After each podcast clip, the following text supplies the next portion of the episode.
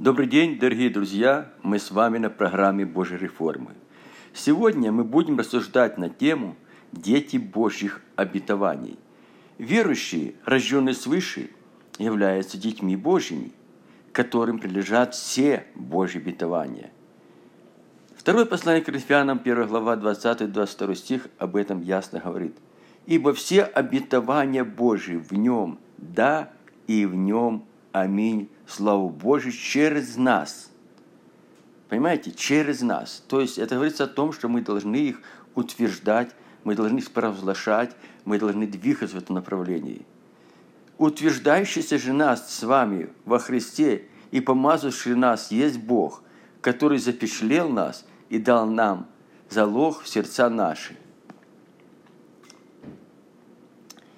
Дух Святой живет в нас – Бог запечатлел нас Духом Святым и дал нам залог Духа Святого сердца наши, для того, чтобы мы могли, проходя этот путь, утверждая Божье обетование, как дети Божьи, достигнуть их и устоять.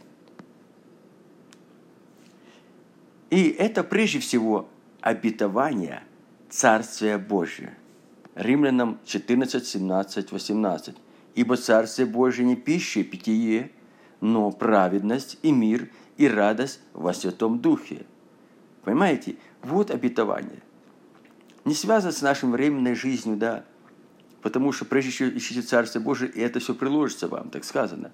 Это не пища, не питье, да. Мы пользуемся этим, мы этого желаем, мы живем во плоти. Но праведность, праведность, понимаете? Праведник да творит правду еще, утверждать правду и мир – и мир Божий, который превыше всякого ума, да сохранит наши мысли, желания в Христусе. Мир Божий утверждать в своей жизни, в, своей, своем служении Богу. И радость. Всегда радуйтесь, да? Радость во что? Во Святом Духе. Это, которая идет изнутри, в Духе Святом, а не физическая, которая, ну, не всегда мы можем радоваться, не совсем можем благодарить, да? А если это идет от Духа, то мы радуемся, как Павел Сила, попавший в термицу, когда побили палками, и оказалась безвыходная ситуация, они молясь, воспевали Господа, они радовались. И это была победа. И вот кто служит этим Христу? Если мы этим служим Христу, тот угоден Богу и достоин одобрения людей. То есть мы как образец для подражания. Филиппийцам 4, 6, 7. Не заботьтесь ни о чем. То есть не переживайте. Не ходите в депрессиях. Что ж будет, как будет. Но всегда, всегда, понимаете, это не говорится, что от тогда, как, когда нам хорошо, когда нам удобно или что-то такое, да, но всегда в молитве. Молитва должна быть всегда. Это то, что держит нас. И прошение. Мы всегда просим у Бога, но что с благодарением.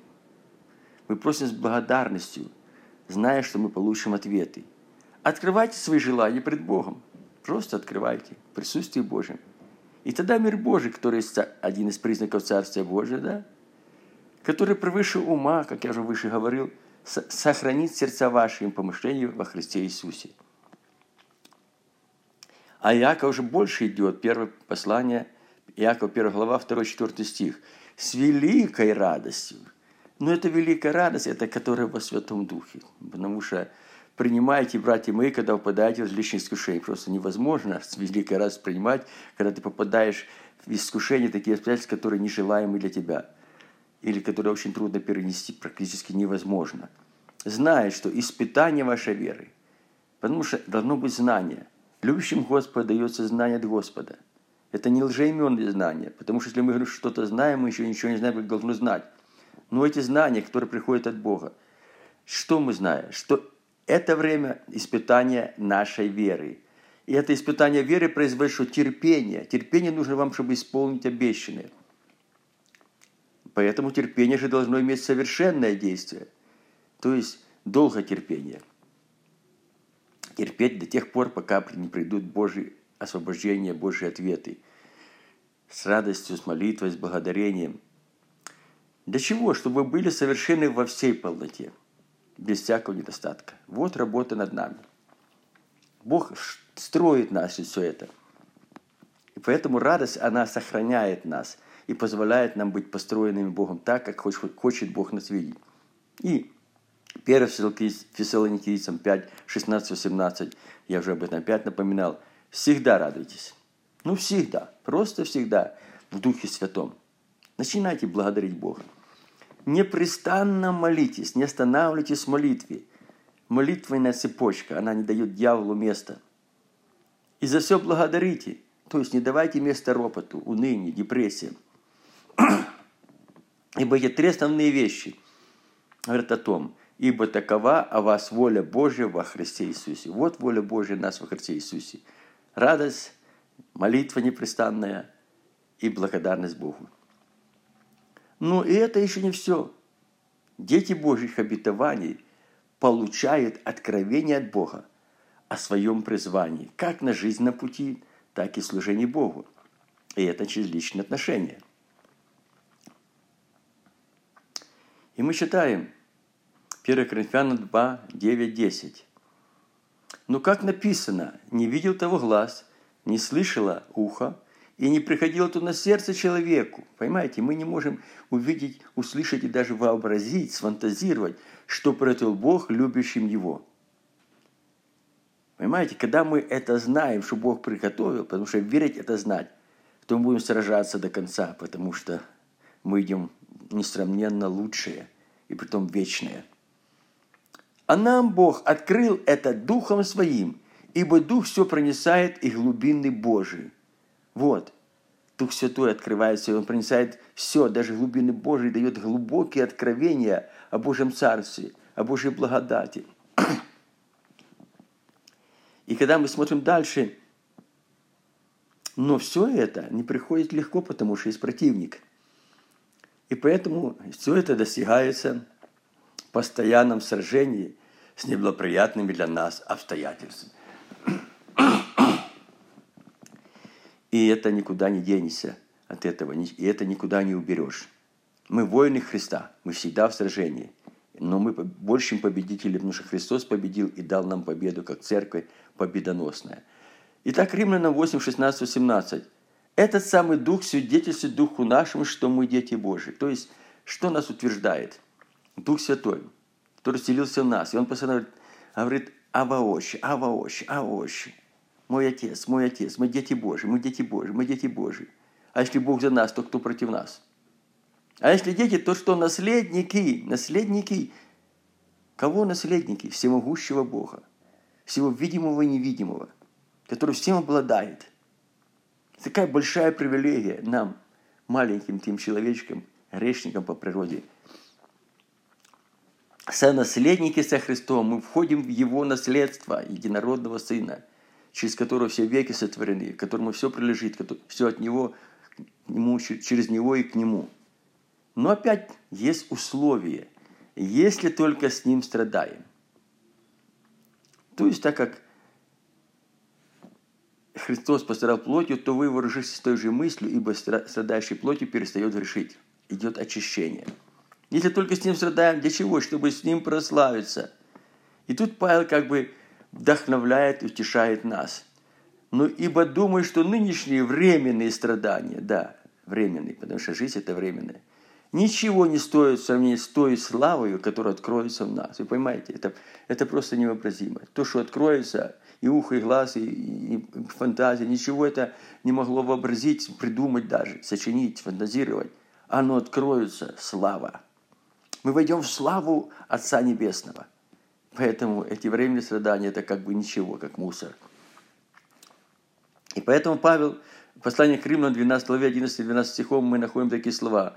«В усердии не ослабевайте, будьте усердны достигать Божьих целей в своей жизни, служении Богу, быть верными Богу, в усердии сражаться, побеждать, духом пламенейте, исполняйтесь Духом Святым, орите Духом, огнем Духа Святого, Господу служите». Обязательно. Надо служить Богу, а не людям.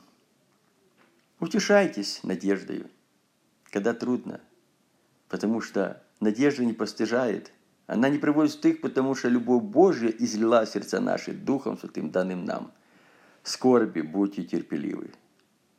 Терпение нужно вам, чтобы исполнить обещанное, как я говорил уже, да, а в молитве постоянный. Теперь Бытие 37-34 мы пойдем именно рассказ об Иосифе.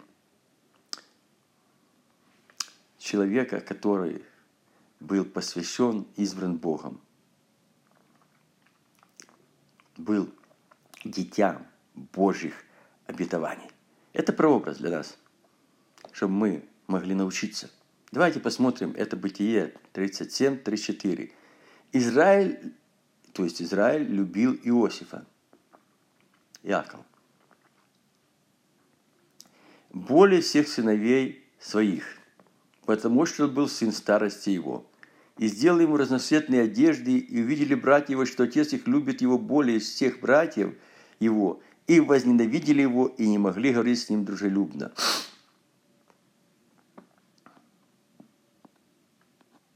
Знаете, он был сын старости.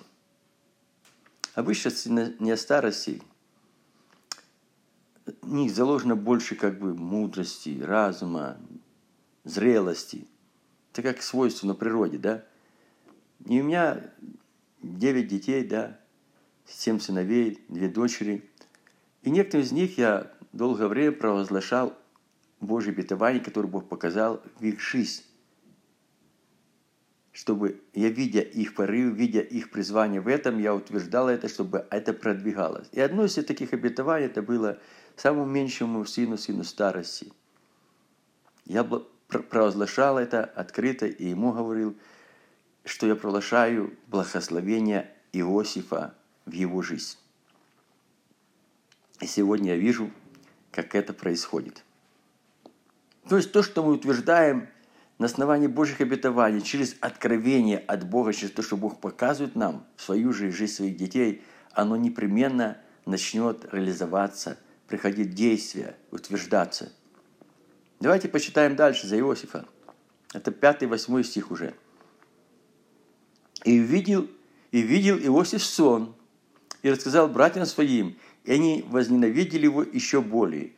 И он сказал им, слушайте сон, который я видел. Вот мы можем вяжем снопы посреди поля, и вот мой сноп встал и стал прямо, и вот ваши снопы стали кругом, и поклонились моему снопу. И сказал ли ему братья его, неужели ты будешь царствовать над нами? Неужели ты будешь владеть нами? И возненавидели его еще более за сны его, за слова его. Понимаете, его все было великое призвание. И чем больше наше с вами призвание в Боге, миссия наша – тем больше мы будем переживать отвержение. Но это призвание приходит через откровение. Бог открывает это призвание, и начинается движение в этом направлении. И тут же начинается отвержение. Самыми близкими братьями. Потому что Христос сказал, враги человека даже домашние его. Если ты сын Божьих обетований – и дальше мы смотрим стих 9 11. «И видел он еще другой сон, и сказал его братьям своим». То есть Бог говорит однажды, если не поняли дважды. Это как бы общее видение глобального плана. Но на протяжении между глобальным ведением и исполнением его есть ведения локальные. И даже иногда Бог не открывает часто того, что будет происходить – казалось бы, все будет говорить против, другую сторону уводить. Мы об этом еще поговорим. Итак, смотрим. Опять второй сон. Вот я видел еще сон, вот солнце, луна, то есть отец и мать, и одиннадцать звезд, одиннадцать братьев поклонятся мне. И он рассказал отцу своим братьям своим опять. Так в простоте, знаете. Первый раз в простоте возненавидел, опять рассказывает в простоте возненавидел. Знаете, как такие доверчивые люди на первом этапе своего странствования, направлении исполнения Божьих обетований, и часто бываем доверчивы, и сами навлекаем на себя через то, что мы утверждаем, несправедливый гнев и отвержение. И побронил его отец его и сказал ему, за что за сон, который ты видел? Неужели я и мать твоя, и твои братья придем поклониться тебе до земли? Братья его досадовали на него, опять досадовали. Знаете, что досадовали? это как бы, ну, он меньший, да, а он претендует на самое большое, выскочка, да, как бы Бог ему хочет больше всех дать. Ну, как бы такое зависть вроде досада. А отец его заметил это. Знаете, то есть на тебя или на нас, или на вас, на детей Божьих обетований, которые получают откровение и утверждают и провозглашают это в свою жизнь как особого рода благословение в большом служении, на тебя всегда будут смотреть с подозрением руководящие братья, досадовать будут простые братья и сестры, многие, но и руководящие братья, как это был Иаков, будут помнить это, наблюдать. Будет ли это? От Бога ли это? И вот началась развязка. 17, 18, 20 стих. То есть Иосиф становится на тот путь, через который он должен пройти к исполнению того, что Бог сказал ему. И увидели они его издали, братья. И прежде нежели он приблизился к ним, стали умышлять против него зло, чтобы убить его. Знаете, изгонит вас в синагог, и всякий, убивающий вас, будет думать, что? Что он служит Богу. Потому что ты инородное тело. Ты идешь против всех. Ты выскочка, ты гордый, ты кто угодно. И сказали друг другу, вот идет сновидец, пойдем теперь и убьем его, и бросим его в какой-нибудь ров. И скажем, что хищный зверь съел его. И увидим, что будет из его снов. Знаете, сделал для того, чтобы ты был дьявол будет делать все для того, чтобы будет пытаться с самого начала остановить наше движение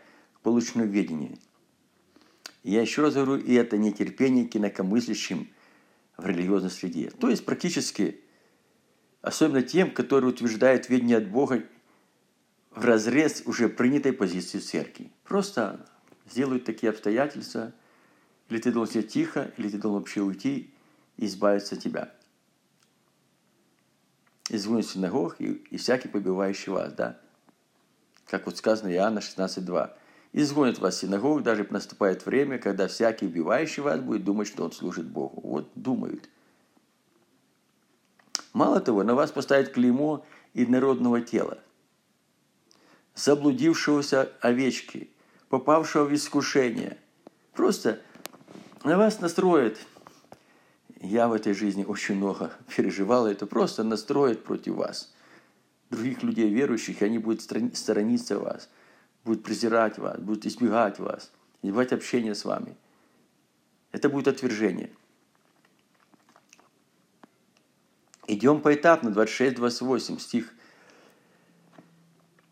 «И сказал Иуда братьям своим, что пользы, если мы убьем брата нашего и скроем кровь его?»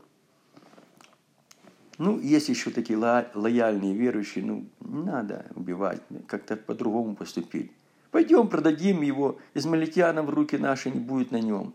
Ибо он брат все-таки наш. Ну, это как снисходительность должны проявить. Плоть все-таки наша. Знаете, все-таки послушать. Братья его послушались. И когда проходили купцы мадьянские, вытащили его из рва, не убили. Сняли клеймо, не убили. Продали его израильтянам за 20 сребников, и они отвели его в свою Египет. То есть, иди куда хочешь, делай, что хочешь, мы с тобой ничего не знаем, ты наш не брат, ну, мы не будем о тебе уже ничего говорить. Пусть ты избрал такой путь, так и иди. Так бывает.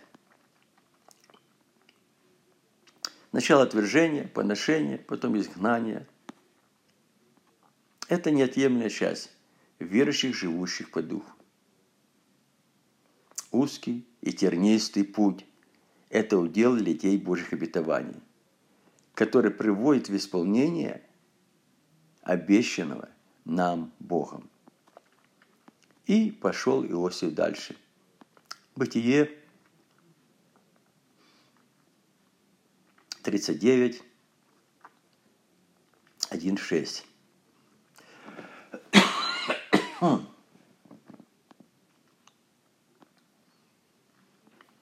Иосиф же отведен был в Египет и купил его из рук измельтян приведших ее туда египтянин Патифар, цареводец фараонов, начальник телохранителей, и был Господь с Иосифом, и он был успешен в делах, и жил в доме господина своего египтянина.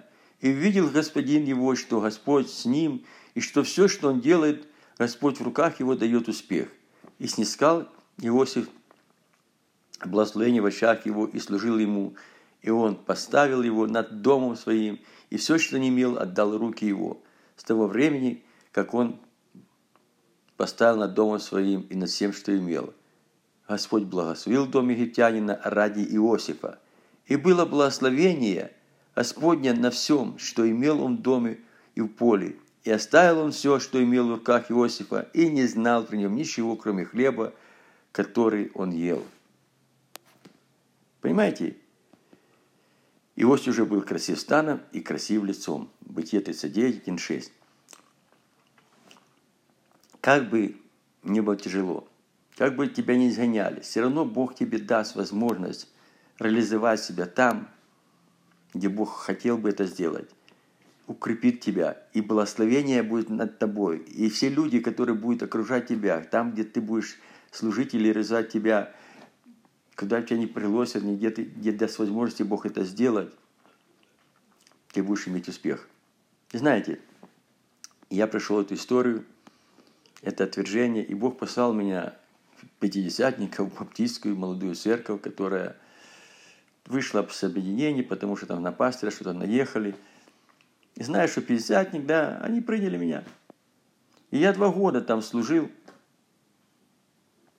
И я чувствовал Божье благословение, и люди получали благословение в этой церкви. Но пришло время, когда Бог начал красить Духом Святым, и меня опять изгнали. Так наступило с Иосифом. Все было хорошо. И пастор мне доверял, я был как друг пастора, друг семьи. И тут же пастор его стал и сказал, не приезжай больше, все ты пошел против нас. Оклеветали. Потому что Бог крестит Дух Святым, я же не крещу. Но люди захотели, узнали, пришлось возложить руки на них, и сошел Дух Святой на тех людей, кто это захотел. И они стали дальше двигаться в другом направлении, служить в других церквях, были благословенные лидерами служений. И вот мы видим, что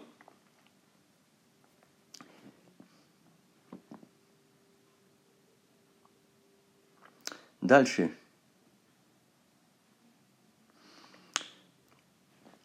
Жена восстала, оклеветала Иосифа, и он был отдан темницу. Но Иосиф, оставаясь верным Богу, был оклеветан женой Патифара. И в это время в жизни Иосифа наступил период самых тяжелых испытаний его жизни. Там выгнали, там бросили, здесь выгнали, здесь оклеветали.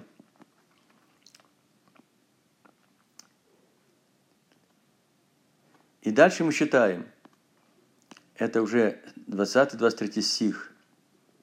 «И взял Иосиф господин его и отдал его в темницу, где заключены узники царя. И был он там в темнице». То есть такая темница – откуда часто люди просто не выходили. Самые тяжелые, там, сложные условия были жизни. А он был там, он мог там просто умереть, гнить. И Господь был с Иосифом, и простер к нему милость, и даровал ему благоволение в очах начальника темницы, и отдал начальник темницы руки Иосифу всех узников, находящихся в темнице, и во всем, что они там не делали.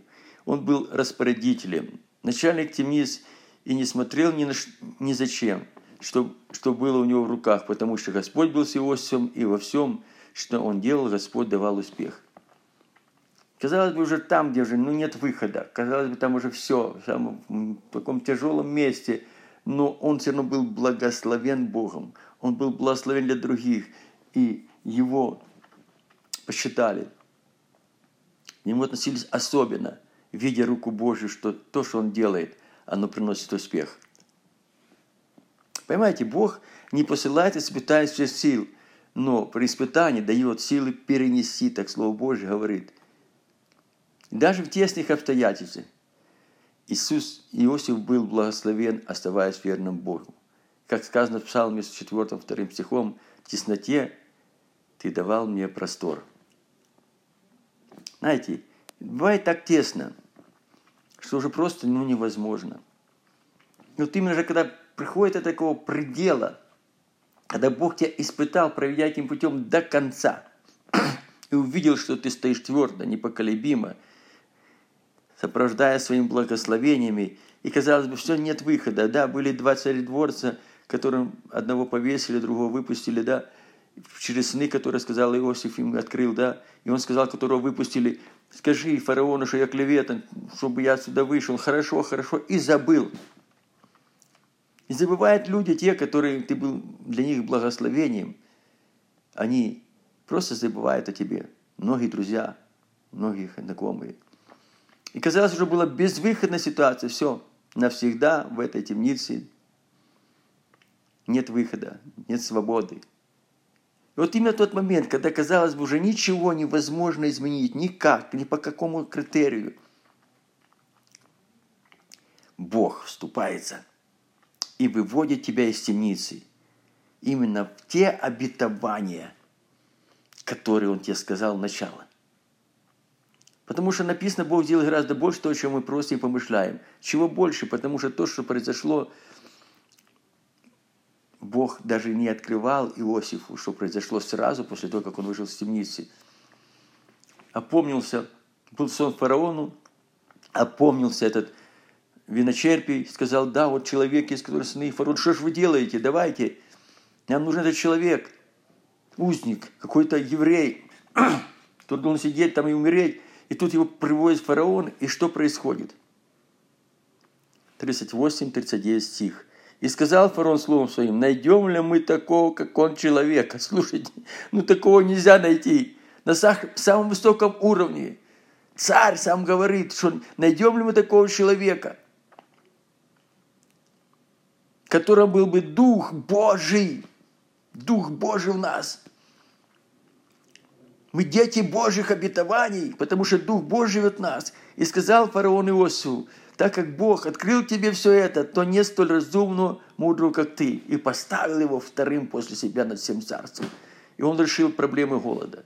В то время, когда был великий голод, а в Египте все было.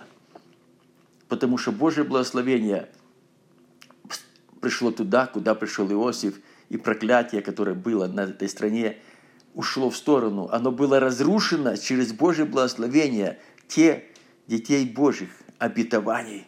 Дети Божьи обетования, когда они приходят куда-то, там, где есть проклятие, там, где есть отвержение, они приходят и приносят освобождение.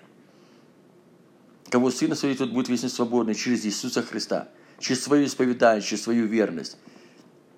И мы видим, друзья, это Бог не открывал ему, что он станет над царством, да, вторым после фараона. Но и то, что Бог открыл – Потому что это способствовало следующему, более важному. Он вывел, благодаря своей позиции, Израиль во время голода из ханской земли. И 430 лет Израиль умножался, был под полным благословением до тех пор, пока не пал опять под рабство, и пока Бог не вывел Израиль в пустыню, чтобы ввести в обетованную землю.